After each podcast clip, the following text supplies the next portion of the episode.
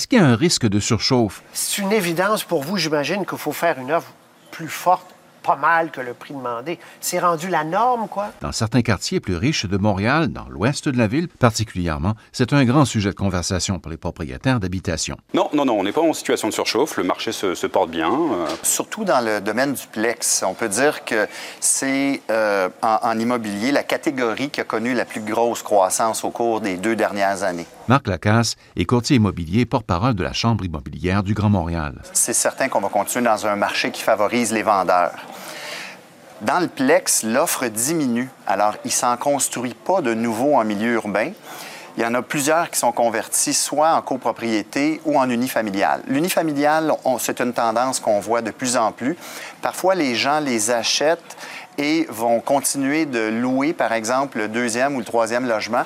Mais avec le temps, s'installe une famille, vont récupérer cet appartement-là et va convertir en unifamilial. Peut-être que la croissance ne sera pas aussi forte, mais on continue d'avoir un marché qui favorise les vendeurs. Euh, nos indicateurs économiques, les taux d'intérêt sont considérés comme étant bas ce qui aide beaucoup le marché, c'est l'économie. Alors, on a un taux de chômage qui est à son plus bas, beaucoup de création d'emplois. Le niveau de confiance des consommateurs pour investir en immobilier euh, atteint également des sommets. Et on a le facteur des investisseurs aussi hors Québec. On parle beaucoup d'investisseurs étrangers, mais il y a beaucoup de Canadiens qui se tournent vers le marché de Montréal.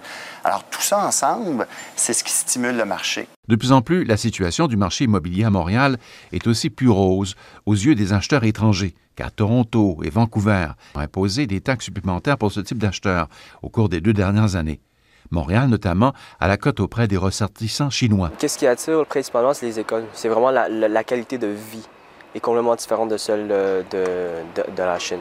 Louis est un courtier immobilier qui est originaire de la Chine. Beaucoup de clients choisissent Montréal à cause euh, des deux langues, l'avantage d'avoir le français, mais aussi à cause des prix. Une job à temps partiel, c'est devenu euh, ma job à temps plein. À une heure et demie de route de Montréal, à Ottawa, la capitale canadienne, on vit aussi à l'heure de la surenchère au niveau immobilier. Difficile.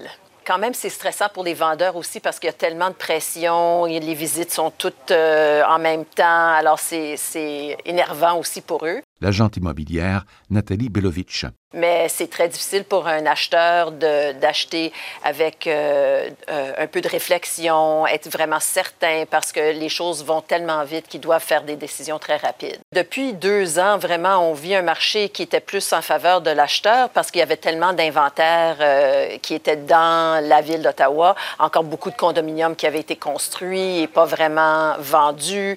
Ensuite, des gens qui avaient acheté et qui voulaient vendre, mais qui perdaient trop d'argent, alors ils les ont loués. Puis maintenant que le marché a remonté, ils ont commencé à les vendre.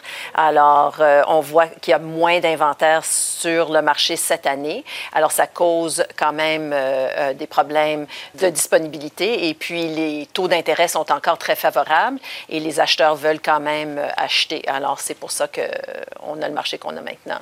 Un reportage de Radio-Canada International.